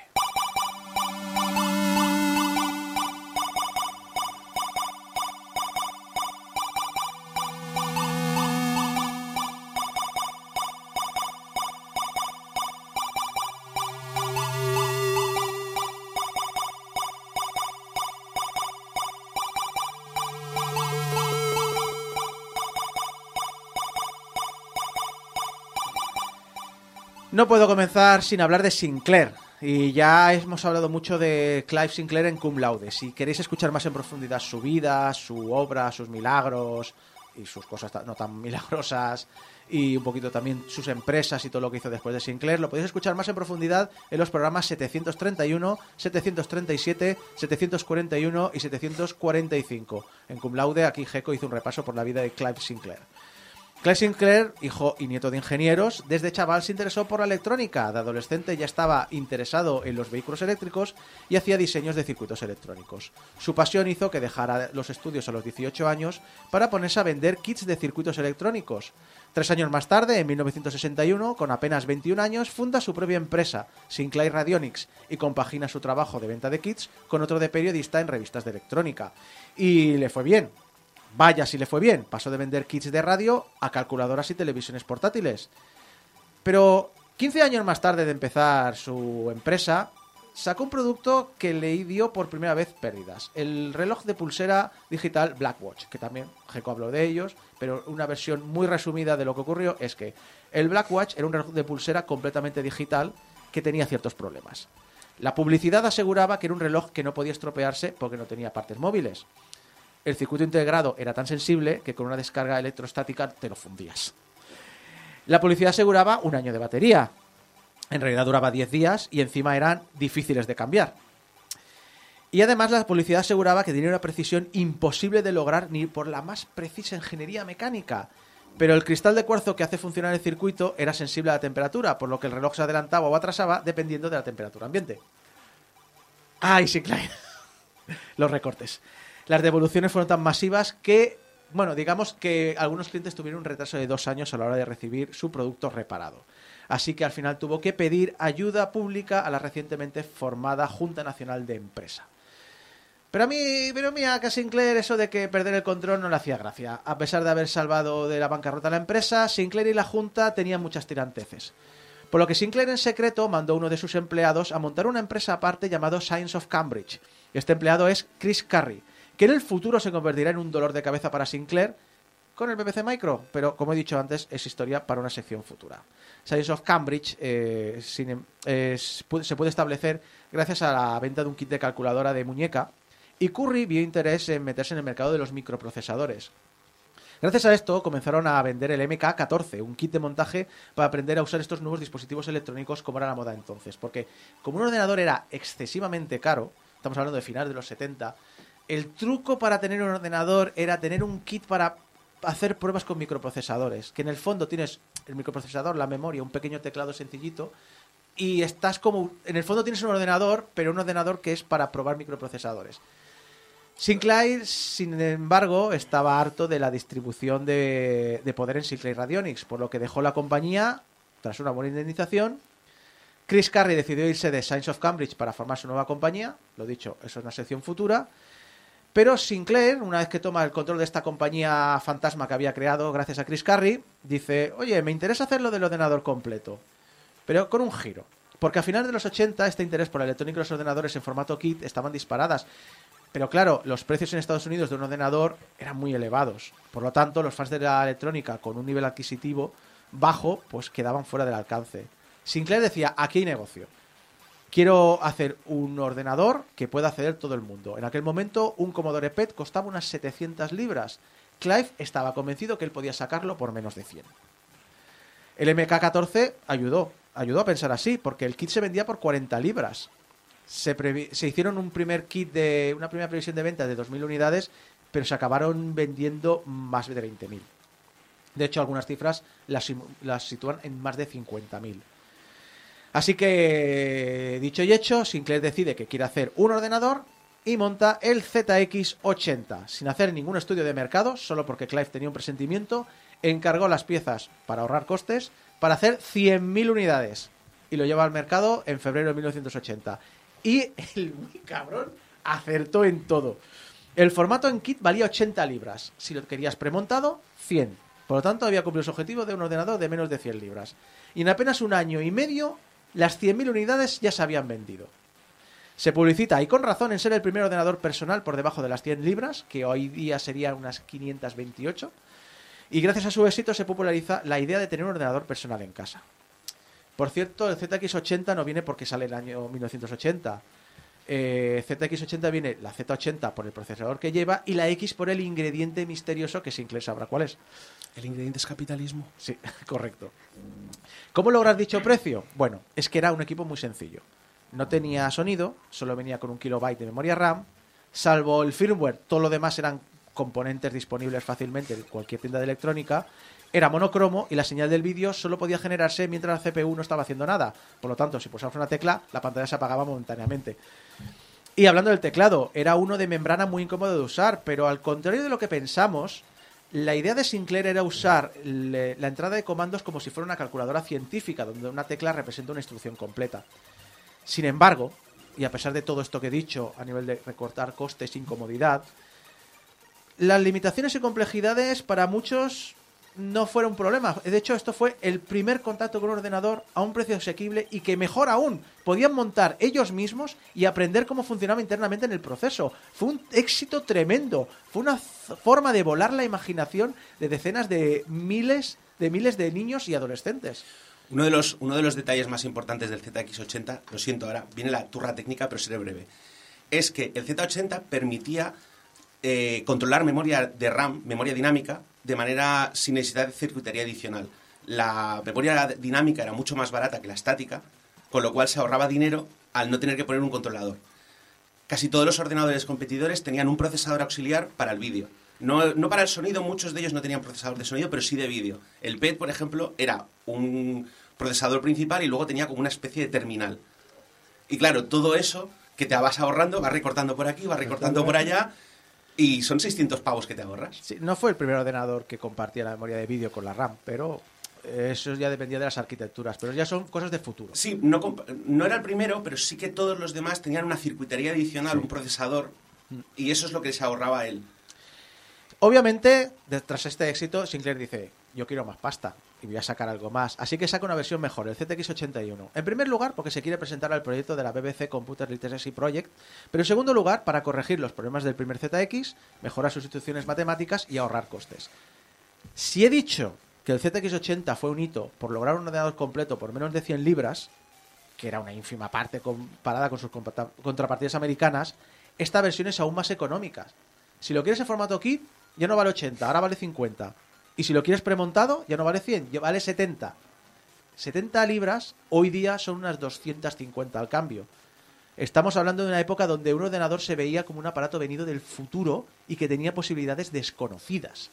De nuevo el asterisco, consigue rebajar este precio porque hace un trato con una empresa inglesa para a, convertir todos esos chips auxiliares que necesita, los pocos que necesita para controlar la señal de vídeo, los mete en un solo, en un solo comple- eh, procesador complicado, una el- ULA. El ULA, ¿verdad? Sí. Y, y gracias a eso consigue rebajarlo. Pero además también es que hace un trato con el fabricante inglés, en plan de véndemelo a este precio y te compraré lo que no has, vi- lo que no has visto en tu vida.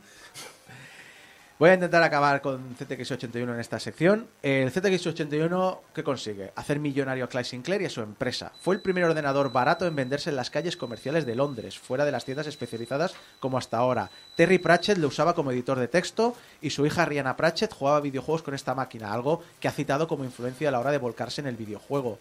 Leyendas del videojuego como Charles Cecil, eh, Broken Sword, Beneath of Steel Sky, Dave Perry, de Shine Entertainment, ya lo sabéis, Airborne Jim, Cool Spot, John Ridman, con su Match Day, Batman, o los hermanos Ruiz, de Dynamic, eh, hicieron sus primeros pinitos trasteando un CTX 81. La informática se hizo tremendamente popular, sin duda gracias al millón y medio de ZX81 que se llegaron a vender. Sin embargo, no era lo que pedía la BBC para su proyecto, especialmente en temas de expansibilidad. Y Clive, otra cosa puede, pero buen perdedor no era. Se estuvo mucho tiempo rajando de la BBC, llamando a los responsables de la, de la corporación una panda de incompetentes, y se dedicó a ir a los centros educativos, que recibieron una serie de ofertas del gobierno para subvencionar equipos informáticos, con su propia oferta para hacerles la competencia. Dice las malas lenguas que llegaron a las manos. No lo sé. Eh, La película esa de, de, la guerra del micro también tiene mucha fantasía, pero bueno.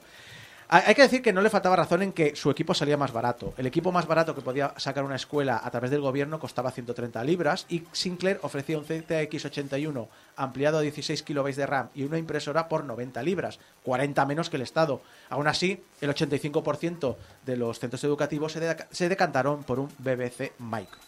Sin embargo, la informática estaba en boga. Por ejemplo, para poner un ejemplo de lo- el fanatismo que había por los ordenadores. En enero de 1982, un fan montó una feria llamada Microferia ZX. Era un evento en el que tenía 70 expositores y una local que era una capacidad para 650 personas como máximo. Se esperaba una asistencia de unas pocas cientos personas. Al final del día, apenas 12.000 personas habían podido entrar al recinto de las muchas más que estaban rodeando el edificio haciendo cola. En tan solo dos años, este hombre ya había celebrado 14 microferias ZX. Pero esto fue una máquina, el ZX81.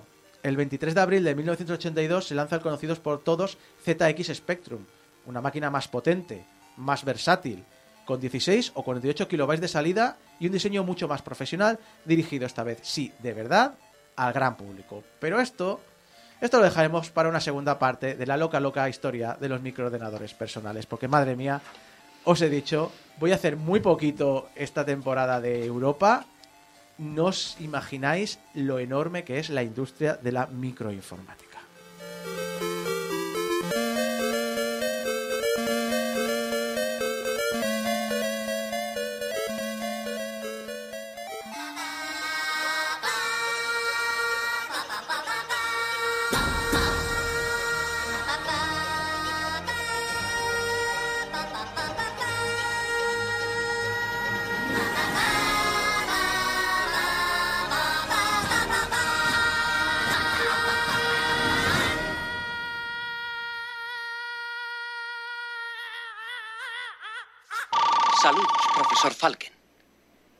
Hemos conectado.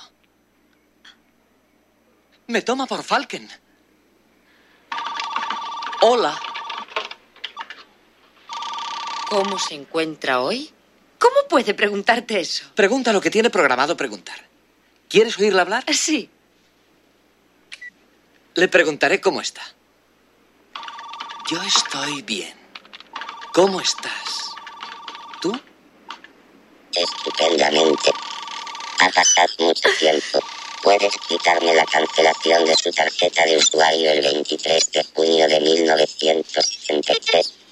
No le dijeron que murió. Las personas a veces cometen errores.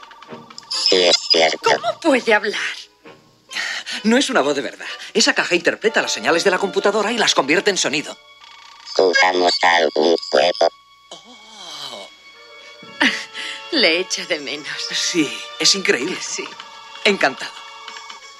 ¿Qué te parece la guerra nuclear mundial?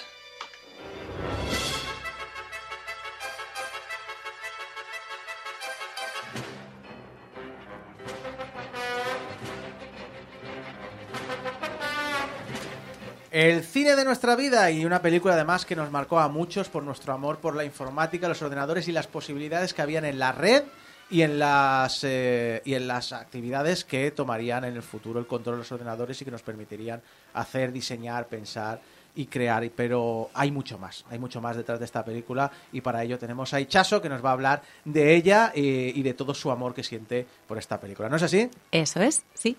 Porque, bueno, lo cierto es que si hace un tiempo os vine a hablar de Gladiator y me abrumó pensar que habían pasado 20 años ya desde su estreno, no os quiero contar cómo me siento ahora que os traigo una película de 1983.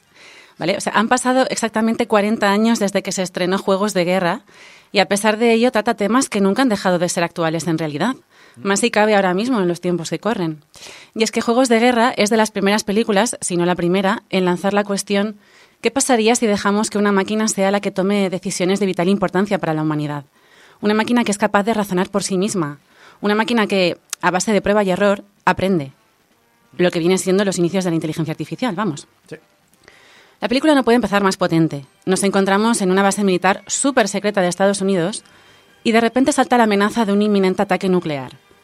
El, protoco- el protocolo en en esos casos es claro, lanzar una bomba nuclear directa al enemigo capaz de matar a millones de personas. Pero la conciencia de uno de los operarios frustra la misión, porque antes de darle al botón de lanzamiento siente remordimientos y decide no ser la mano ejecutora de ese ataque por muy autodefensa que sea. ¿Y qué pasa? Pues que por suerte el ataque, en este caso, era tan solo un simulacro. Pero resulta que más del 20% de los militares a cargo de tener que apretar el botón de la muerte ante un ataque no han sido moralmente capaces eh, al final. Algo que un ejército pues, no se puede permitir, lógicamente. Así que deciden ceder no solo la ejecución de estas decisiones, sino la decisión en sí misma al War Operative Plan Response, al WOPR, que es un superordenador programado para valorar los ataques enemigos y decidir la mejor estrategia para afrontarla.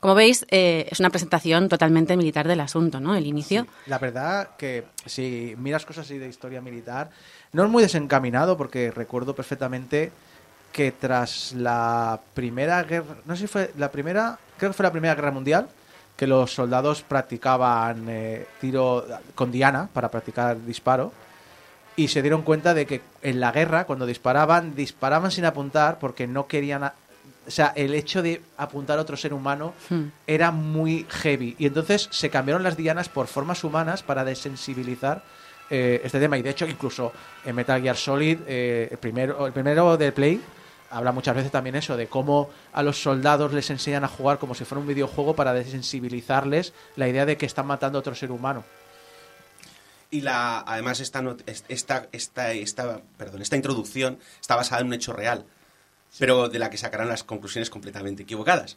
Es decir, eh, tanto creo hay un ej- hay una pasó- hubo una falsa amenaza en Rusia, se consiguió detener, la noticia llegó a Estados Unidos. La conclusión que llegó los militares es y esto es porque no usamos ordenadores, porque no hay un protocolo automatizado. Pero en la película es como, ¿y qué hubiera pasado si en vez de eso los militares hubieran decidido, oye, que los humanos son falaces, vamos a usar un protocolo automatizado? Al final es, eh, es lo que dices tú, la frialdad de tomar una decisión que afecta a cientos de millones de personas, como si fuera un... un ah, tengo una victoria aquí en mi lista, he ganado. Y aparte porque es una orden, ¿no? Es como, no, no, eh, el protocolo establece que si pasa esto, tú has de apretar ese botón. Y También no, que- y si- y no te lo tienes que cuestionar. Es una orden que viene de arriba y ya que, está. también hay que decir que esto viene en lo peor de la Guerra Fría. Bueno, y que ahora, y que de- realmente, esto es una, ahora hablaremos de la película y tal, pero esto ha evolucionado a lo que hay ahora. Estas guerras con drones, esta... Sí. Yo tengo una pantalla en verde, además que no veo los colores, y de- sí, sí, etcétera. O sea, la deshumanización Lo de los drones que dices... del soldado y del, y del otro Sí, sí. Es total ahora mismo. Lo de los drones, además, eh, es una de las cosas que ha hecho el gobierno de Estados Unidos, bueno, el ejército de Estados Unidos, que es la de... mm, El operario de drones no está en Oriente Medio, está en Las Vegas. Y es un trabajo de ocho horas. Por lo tanto, en su cabeza es un trabajo normal y corriente que te hace todavía ver como más objeto a los civiles que son efectos colaterales de un ataque que decide Hmm. Estados Unidos, si es que el ataque es correcto y el objetivo es correcto y no nos, y nos han equivocado. Que eso también pasa.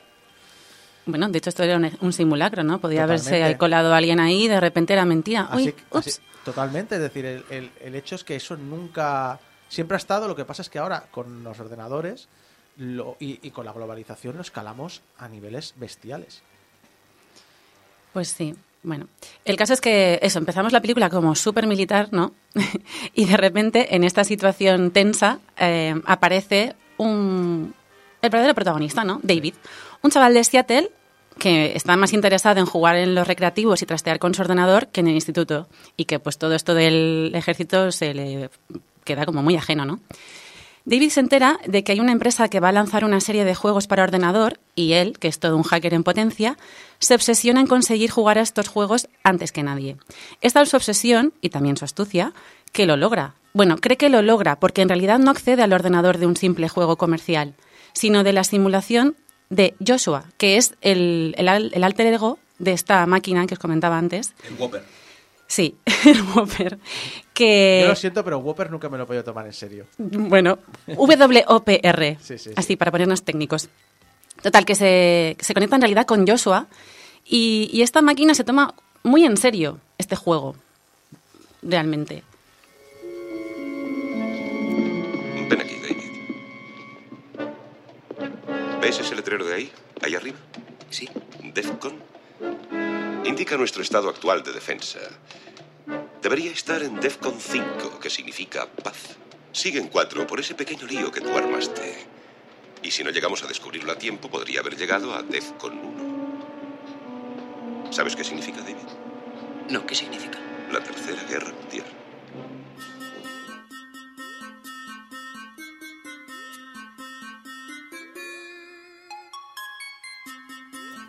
Tú vienes, Así- tú vienes a jugar y casi nos la lías. sí, o sea, David que está jugando un juego llamado Guerra Nuclear Mundial.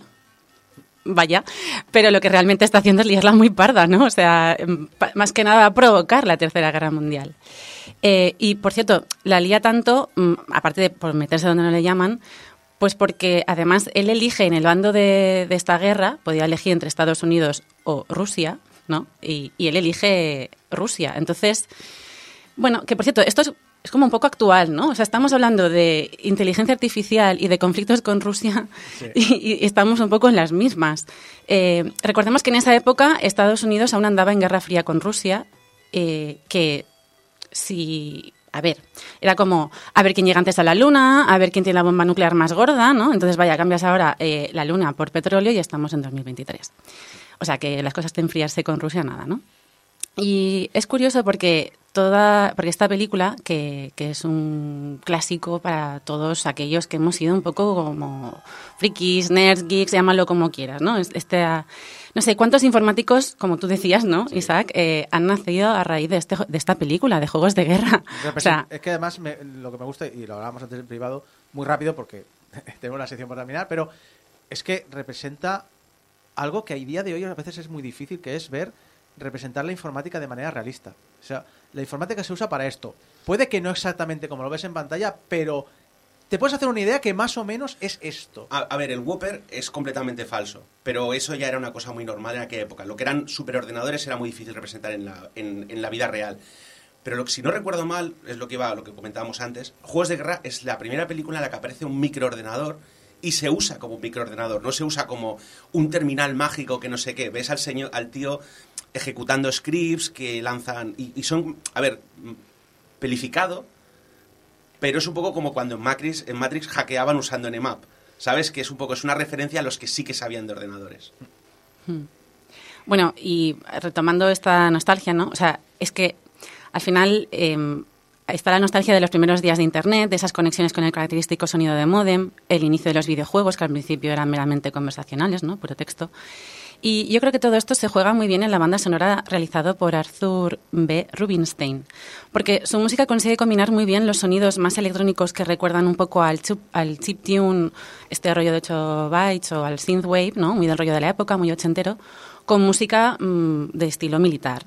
Y esto refleja muy bien el choque y a la vez ese baile que, en el que se enzarza David con el ejército cuando le detienen. Por, por, porque claro, ellos piensan, este es el típico caso de joven reclutado por los rusos, inteligente, pero con malas notas, distante con sus padres, con pocos amigos. O sea, el ejército estadounidense piensa que David en realidad es un infiltrado, un espía de, de- agente durmiente. de la Unión Soviética y, y- y, bueno, le detienen y, y él pues aquí tiene que, primero, eh, hacerles entender que en realidad em, lo que él está haciendo es jugar, que no es una amenaza real de, de- de- de Rusia. Primero, para que le crean y no le detengan y segundo, pues para, para que por su culpa no se inicie esta guerra realmente, ¿no? Y, bueno, tengo que decir que al final, eh, ojo porque aquí nuestro protagonista no es el típico friki al que pintan como un marginado social del que la gente se ríe. O sea, le ponen como un inform- o sea, algo guay, ¿no? Es, es un personaje guay, es, es como un Don Juan incluso. Es cierto que va de, liga- de ligón tirándole fichas directas a, Jenny, la chica que le gusta, y que prefiere tirar fichas a la máquina de un recreativo. Pero es que aquí el, el- nuestro hacker adolescente no necesita irle detrás a, Jenny, esta chica. Es Jenny, una chica guapísima y majísima, a la que muestra interés en él.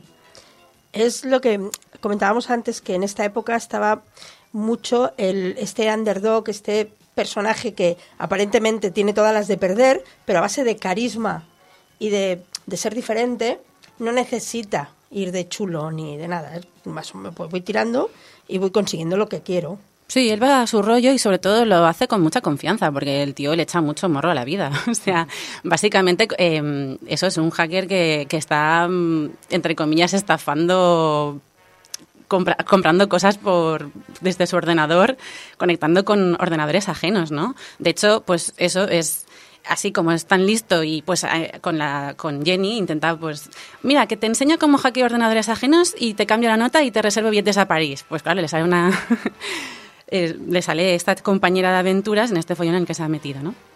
Y, bueno, es que es eso, es un personaje guay, un chico al que querer parecerse, ¿no? Alguien listo, valiente y al que le pasan cosas interesantes. Es una mezcla entre MacGyver, el prota de Atrápame si puedes, que eh, lo que decía, ¿no? Que conseguía estafar con facilidad y pasmosa, y casi diría que incluso de una forma un poco lejana eh, a Neo de Matrix, ¿no? Hay un poco de juegos de guerra en Matrix, yo me atrevo a decir. Y bueno, es curioso porque hay un personaje en la película que es muy importante, el profesor Falken, interpretado por John Booth, que es el creador de Joshua. Bueno, que antes comentaba un, un usuario que, que, que Joshua en realidad es la contraseña de, de la máquina, eso es cierto. Que lo- pero bueno, era un poco como por humanizar a esta máquina, porque de hecho eh, el propio Falken y los demás se refieren a, a la máquina como Al a Joshua. al final de la peli, Falken dicen hola Joshua. Exacto, porque es como eh, esta máquina ha creado su propia personalidad, que es como el de Joshua, ¿no? que es, el, hijo de profesor Exacto, Falken. La representación de su hijo fallecido. Exacto. Eh, y bueno, él es el creador, eh, el profesor Falken es el creador de esta inteligencia artificial. Y, bueno, al verle, al volver a ver la película después de todo este tiempo, de repente me recordó mucho a otro personaje clave en Ready, Player One, que es el, personaje de James Halliday, el creador de Oasis. Y no me refiero únicamente al tipo de personaje en sí, a su historia o al rol que cumple en la trama, que son muy similares. No, es que nada más verle pensé en el parecido físico de los dos. Y yo me he leído el libro de, de Ready Player One, ¿vale? Pero sí que vi la película cuando salió, de hecho la vi con vosotros. y tengo clarísimo que este personaje y el reto que le plantea a su protagonista bebe directamente de los juegos de guerra y todo lo que envuelve al profesor Falken. Lo cual tiene todo el sentido del mundo, porque Ready Player, Ready Player One ya va de eso, ¿no? De videojuegos y de nostalgia ochentera con infinidad de referencias a la época. Y bueno, volviendo al tema de la inteligencia artificial y a las reflexiones que nos transmite Juegos de Guerra sobre ella, esta, esta película supuso tal impacto en su momento que hasta el mismísimo presidente de los Estados Unidos, Richard Nixon, se planteó que realmente era plausible vivir algo similar, que como apuntaba Abraham, eh, pues eh, pasó en esa época más o menos lo mismo, pero al revés. ¿Puedo añadir un detalle Claro. muy similar al respecto? Hace poco eh, Biden ha firmado un decreto para vigilar el tema de las inteligencias artificiales. ¿Sabes qué ha causado que Biden se haya interesado ahora por la, amenaza de inteligencia artificial? Por un pase de Misión Imposible, eh, la última, en la Casa Blanca. Hombre, es que el cine a veces se avanza a los tiempos.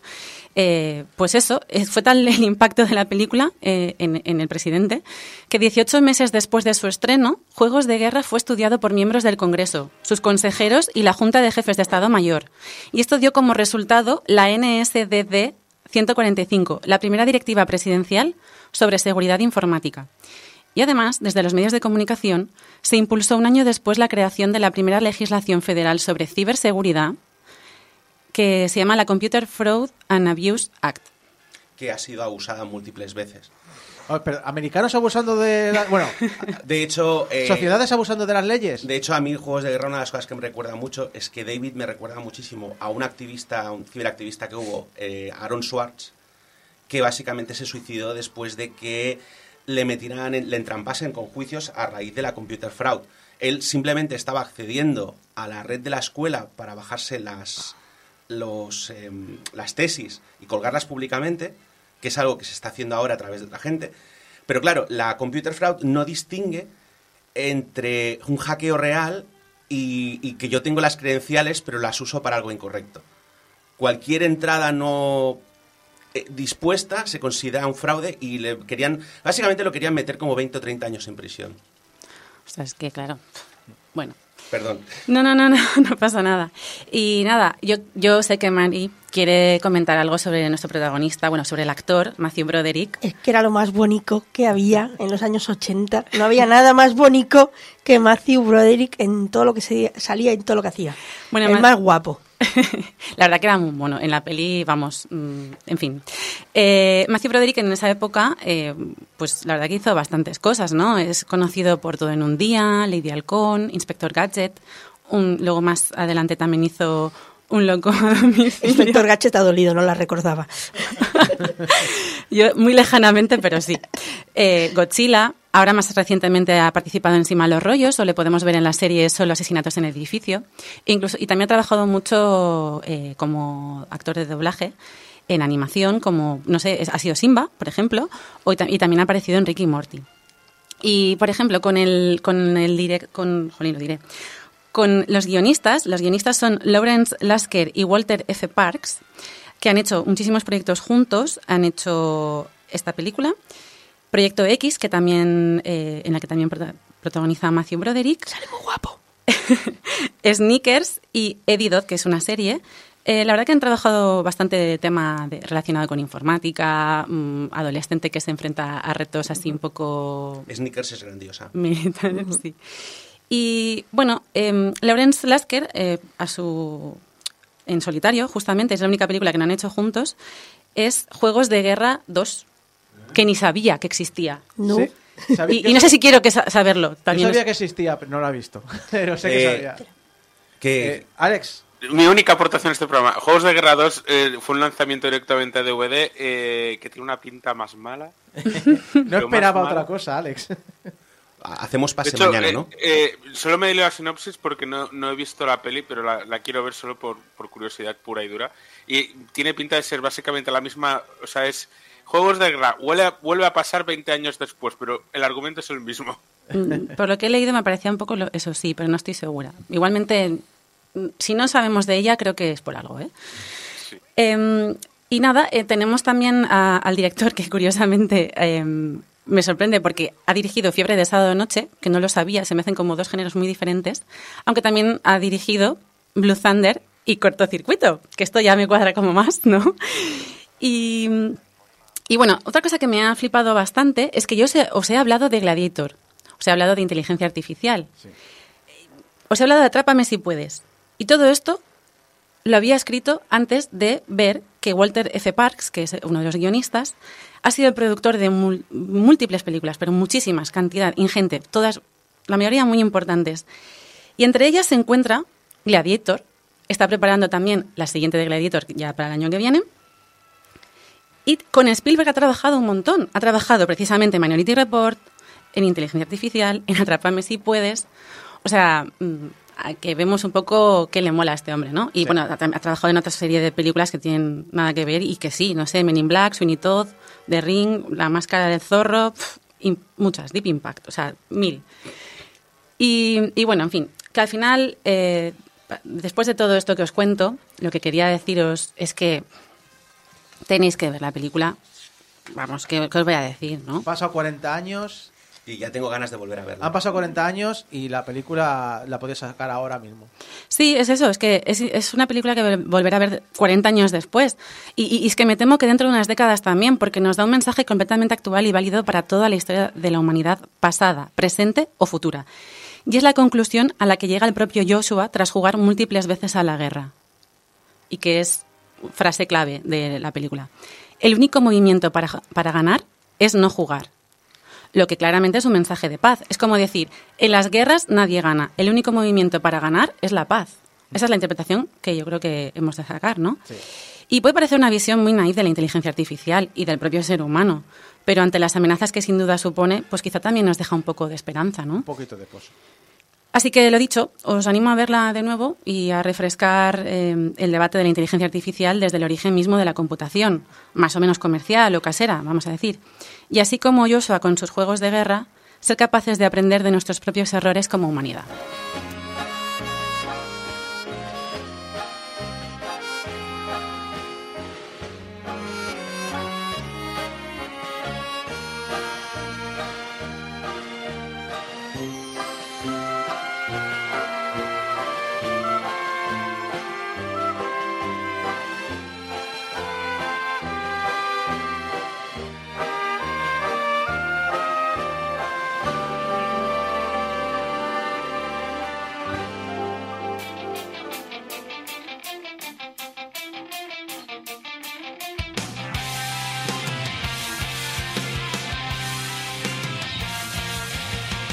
Y llegamos al final del programa 786 de Game Over. Muchas gracias a todo el equipo que me ha acompañado, a Ichazo, a Mari, a Abraham, wow, a Alex, wow, Yo- wow. Alex Llopis, No. que se ha incorporado en último momento.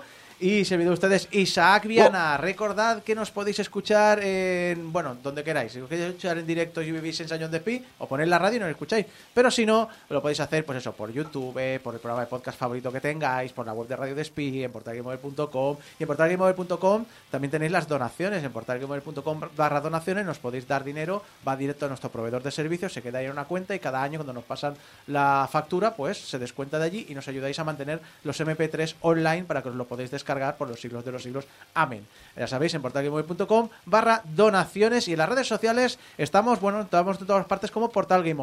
Eh, en Twitter, en Sitter, bueno, en Sitter mejor dicho, en Sitter no sé mucho porque esta semana se ha pegado el disparo no en, el pie, sino en la entrepierna, el propio Elon Musk. Eh, no sabemos ya cuánto le va a aguantar esa, esa, esa casa de papel que tiene montada, pero bueno, todavía seguimos por ahí haciendo el idiota. Recordar que tenemos por ahí enlazados en el Twitter de Game Over, tenemos las cuentas de Blue Sky y Mastodon que todavía no están en activo, pero por si acaso yo iría siguiéndolas si tenéis cuenta allí, por lo que pueda pasar si tenemos que saltar del fuego. Y recordad que nos podéis enviar vuestros mensajitos de amor a público y vuestros mensajitos de odio a, pues yo también voy con los rusos arroba portalgameover.com. La semana que viene volvemos con más videojuegos, con más industria, con más opinión, con más de todo. Pero si estáis escuchándonos en directo, no os marchéis porque tenemos el retorno del octavo pasajero, el mejor programa de cine. Cine, ahora díganos, ¿qué peli va a hablar hoy? Creo que de ninguna que 40 años después recordemos como juegos de verdad. O sea, no hay nada hoy en el cine como... Sí hay, pero no llegan a ese nivel. No, ese nivel está lejos. Pues nada, ya lo sabéis, el octavo pasajero vuelve la bueno, la vigésimo quinta temporada, básicamente. Porque ya, ya no cuenta usted, ya, ya os ha aburrido de contar. Bueno, que llevan tantos años como nosotros y que les acompañéis, que merece mucho la pena. A- para todo lo demás, ya lo sabéis. La semana que viene nos vemos y si no, estamos en las redes. Hasta entonces, adiós. Smash through the blocks that bar your way.